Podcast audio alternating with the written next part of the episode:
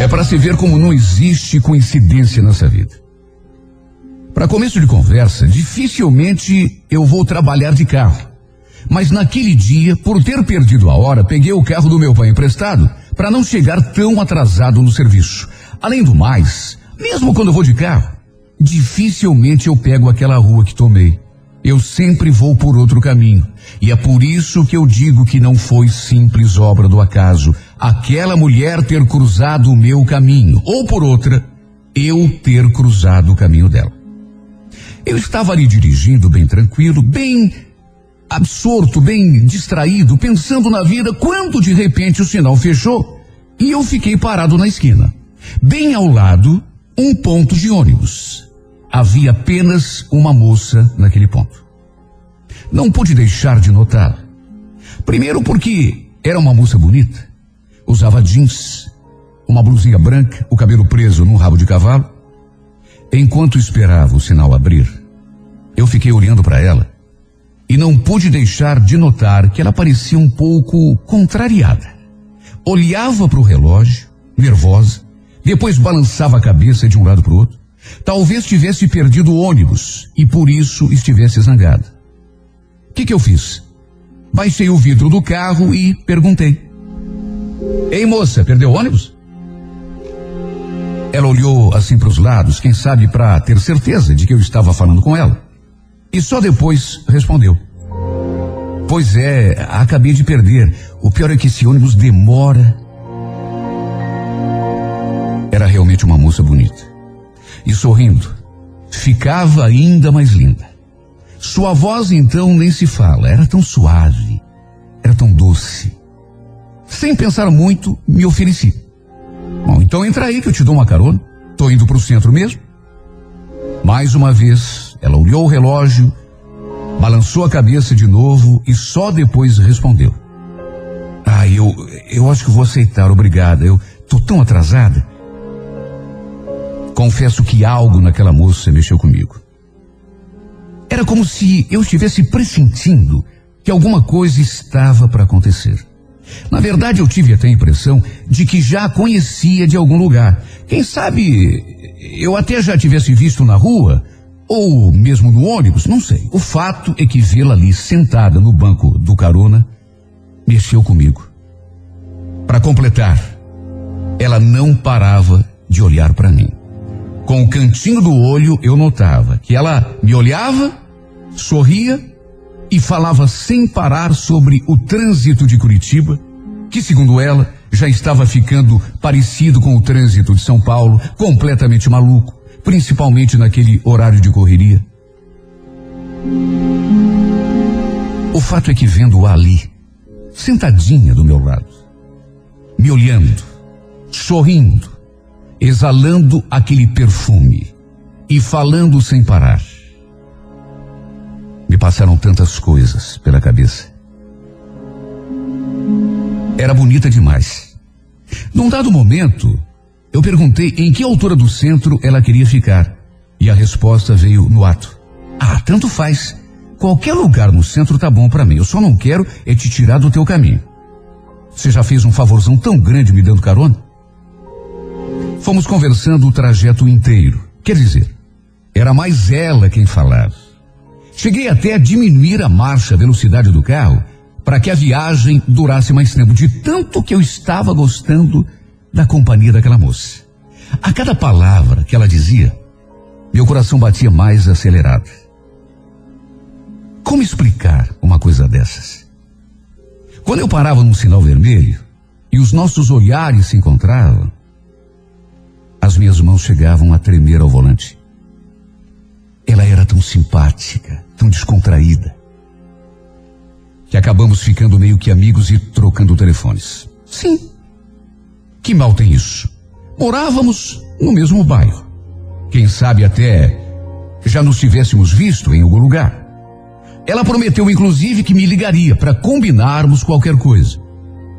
Quando ela desceu do carro, eu fiquei ali parado no acostamento, olhando-a caminhando rapidamente em meio às pessoas. E é incrível, até o seu andar era bonito. Antes de arrancar com o carro, ainda fiquei olhando para aquele papel sobre o porta-moedas, onde ela tinha escrito o seu nome e o seu telefone. Carla. Confesso que foi difícil me concentrar aquele resto de dia. Não consegui mais tirá-la do pensamento. Sabe quando a imagem da pessoa fica ali o tempo todo? Na verdade, eu fiquei dois dias com essa mulher na cabeça, morrendo de vontade de ligar. Só que não sei, me deu medo. Um medo nem sei do que. Acho que eu não queria parecer inconveniente. Às vezes eu fechava os olhos assim, e lá estava ela, sorrindo para mim na tela da minha imaginação, falando sem parar, com aquela sua voz rouquinha, doce e suave. Deus do céu, como explicar o que estava acontecendo comigo? Eu mal conhecia a menina. Não a tinha visto mais do que uma única vez na vida. Tínhamos ficado perto um do outro, talvez 25 minutos, meia hora se tanto. Enquanto durou o trajeto até o centro, como eu podia estar naquele estado total de encantamento? Não dá para entender. Dois dias. Foi o tempo que eu aguentei até que acabei ligando. Estava morrendo de saudade. E também tinha outra. Eu sabia que ela não ia ligar. É difícil a mulher tomar a iniciativa nesses casos, principalmente se é uma mulher bonita. Tenho certeza de que, se eu não tivesse ligado, a nossa história talvez tivesse terminado ali mesmo. Porque ela não teria ligado para mim. Quando ouvi a sua voz novamente, cheguei a estremecer. Alô, pois não? Alô, é Carla? Sim, sou eu. Quem tá falando? Oi, Carla. Sou eu, Rubens, lembra? Rubens? Não, não tô lembrado. Da carona, na terça-feira, lembra? Eu te deixei no centro, você me deu o teu número, então eu resolvi ligar. Lembrou de mim agora? Não. Olha, eu fiquei tão sem jeito. Quase desliguei. Aliás, ainda bem que não fiz isso, porque logo em seguida ela riu. Brincadeira, seu bobo. Claro que eu lembro. Aliás, fiquei esperando você me ligar desde aquele dia, sabia? Você não ligou? Sério? Então, eu eu queria ligar, só que aí faltou tempo e, e o corre-corre, você entende, né? Mas e, eu já estava para ligar já fazia tempo. Aí resolvi ligar hoje. Ficamos ali conversando. Sabe quando você não acredita? Porque só faltou ela dizer, com todas as letras, que também não tinha conseguido parar de pensar em mim. Estava esperando a minha ligação. Ficamos ali conversando durante um bom tempo, rindo, lembrando das coisas que tínhamos conversado naquele dia da carona. Sabe, quem nos visse podia jurar que éramos velhos amigos. Eu quase não acreditei. No final, marcamos de nos encontrar num barzinho do centro, naquele mesmo dia. E ali, naquela mesa de bar, acabamos trocando o nosso primeiro beijo. E dali para diante, a grande verdade é que a gente começou a namorar. Naquele instante mesmo que eu ainda não soubesse. Ela já tinha se tornado a dona do meu coração. Saímos daquele nosso primeiro encontro como namorados. E daquele dia em diante, passamos a nos ver todos os dias. Foi só depois de quase um mês de namoro que eu decidi levá-la até minha casa. Na verdade, nem eu mesmo sei por que esperei tanto tempo. Apaixonado do jeito que eu estava, eu já tinha falado dela para todo mundo na minha casa, mas olha, às vezes até a minha mãe falava: para de falar nessa menina. Nossa! Eu falava dela o tempo todo. Todo mundo na maior curiosidade ali em casa para saber quem era a tal mulher de quem eu tanto falava. Marcamos então para o domingo. Minha mãe prometeu fazer um almoço bem caprichado. Só que, estranho, aconteceu uma coisa muito esquisita naquele almoço. Na verdade, foi antes do almoço. Eu sinceramente não entendi direito. Assim que chegamos em casa, fomos até a cozinha. Eu então apresentei a Carla para minha mãe, depois para minha irmã. As duas ainda estavam lá terminando o almoço na cozinha.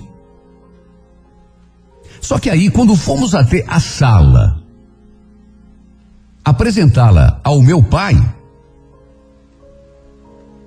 eu senti uma coisa estranha da parte dele. Quer dizer, não só da parte dele, da parte dela também. Sabe, eu tive a impressão de que os dois já se conheciam. Ficaram assim se olhando, se olhando com uma expressão eh, de susto, de espanto, sei lá. E eu ali falando, opa, essa é a Carla, minha namorada. Nessa hora, em vez de se cumprimentarem eh, normalmente, eles ficaram se olhando. E eu, claro, fiquei intrigado. Pareciam paralisados, um olhando para a cara do outro. Eu fiquei olhando para aquela cena e me perguntando, mas que diabo está acontecendo aqui? Aí de repente, assim, do nada, em vez de estender a mão para cumprimentar a Carla, meu pai eh, balançou a cabeça, depois olhou para mim é, aí sim estendeu a mão, ela também estendeu mais, uma coisa assim meio mecânica, sabe? E voltou a sentar no sofá. Sabe quando o clima fica carregado? De repente pesou. Ficou aquela atmosfera esquisita no ar. E eu me perguntando, afinal de contas, tá acontecendo o que aqui? Não tô entendendo. E eu realmente não estava entendendo nada. Nunca vi meu pai agir daquele jeito. Aliás, os dois estavam muito esquisitos. Durante o almoço, o clima continuou estranho. Eu notei que ela não estava à vontade, mas não estava mesmo. E tanto eu tinha razão que logo depois do almoço, ela me pediu que a levasse para casa. Disse que não estava se sentindo bem e queria ir embora. Quando voltei, fui direto no meu pai saber dele o que tinha acontecido afinal, porque alguma coisa estranha havia. Primeiro ele ficou me olhando, depois perguntou: De onde que você conhece essa moça, Rubens? Ué, já não falei pro senhor que ela mora perto do postinho de saúde? Tá, eu sei que ela mora ali, mas onde que você a conheceu? Tive de contar tudo de novo. Sim, porque eu já tinha contado para todo mundo a história da carona. Contei e fiquei esperando ele dizer alguma coisa. Só que ele não falou nada. Ouviu a resposta e ficou em silêncio. E eu fiquei ainda mais confuso. Tá, pai, e daí? Já contei. O que, que o senhor ia me falar? Não, não é nada não, filho, esquece. Mas como assim esquece, pai? Por acaso o senhor conhece a Carla de algum lugar? Não, não, claro que não. Que ideia? Ele só falou isso e se fechou em copas. Eu ainda insisti, mas ele não falou mais nada. Disse que não a conhecia, só que francamente não me convenceu nem um pouco. E não adiantou eu insistir, porque ele não abriu mais a boca.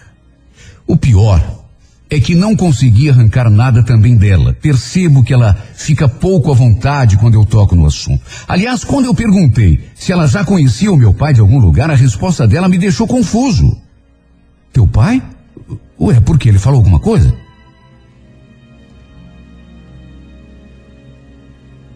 Eu tenho quase certeza, para não dizer certeza absoluta de que os dois já se conheciam. Só que, infelizmente, se já se conheciam ou não. Nenhum dos dois quis confirmar. Procurei esquecer, só que não consegui. Até porque, por exemplo, ela não pode nem me ouvir falando em ir lá em casa, que já inventa uma desculpa na mesma hora. Um almoço de domingo, por exemplo, como daquele dia, nunca mais se repetiu. Na verdade, ela nunca mais botou os pés lá em casa. E lá se vão quase seis meses que estamos juntos. Por que será?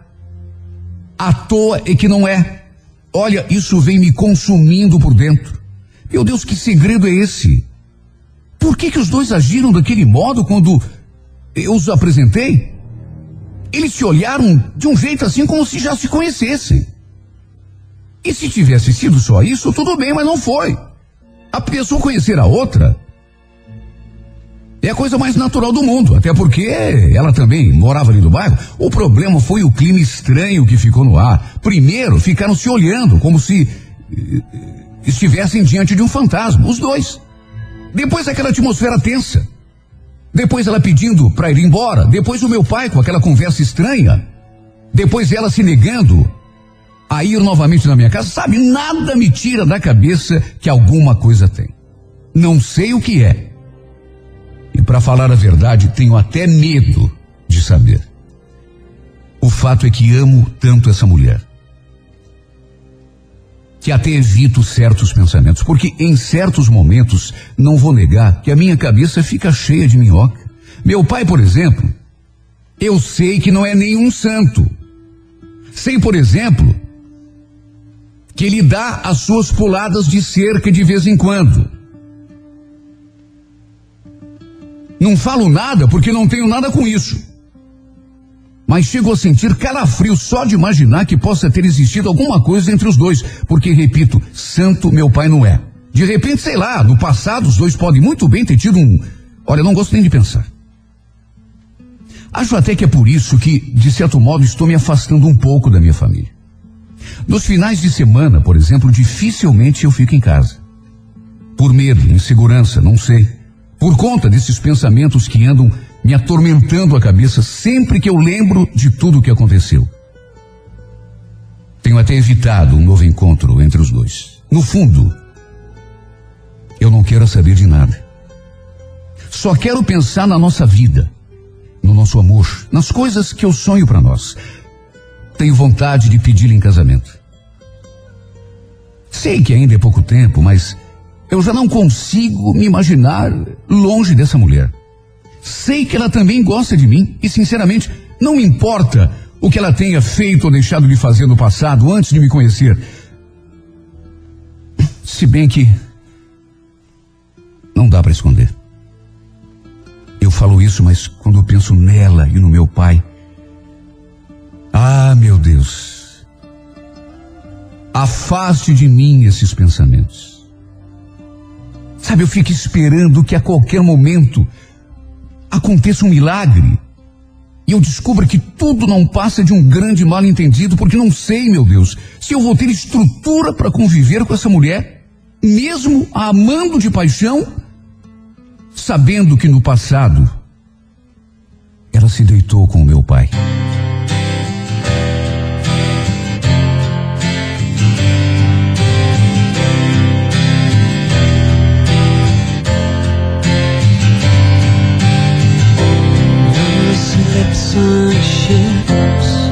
I'm getting so grips with what you said.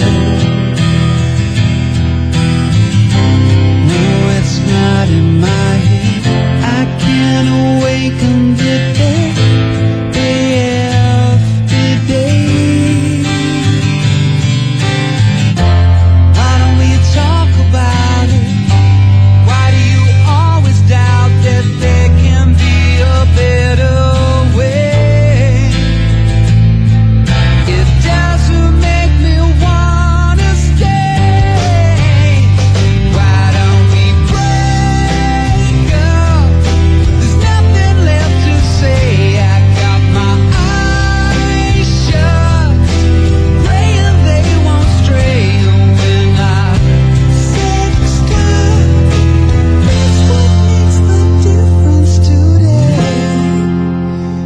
hope you blow away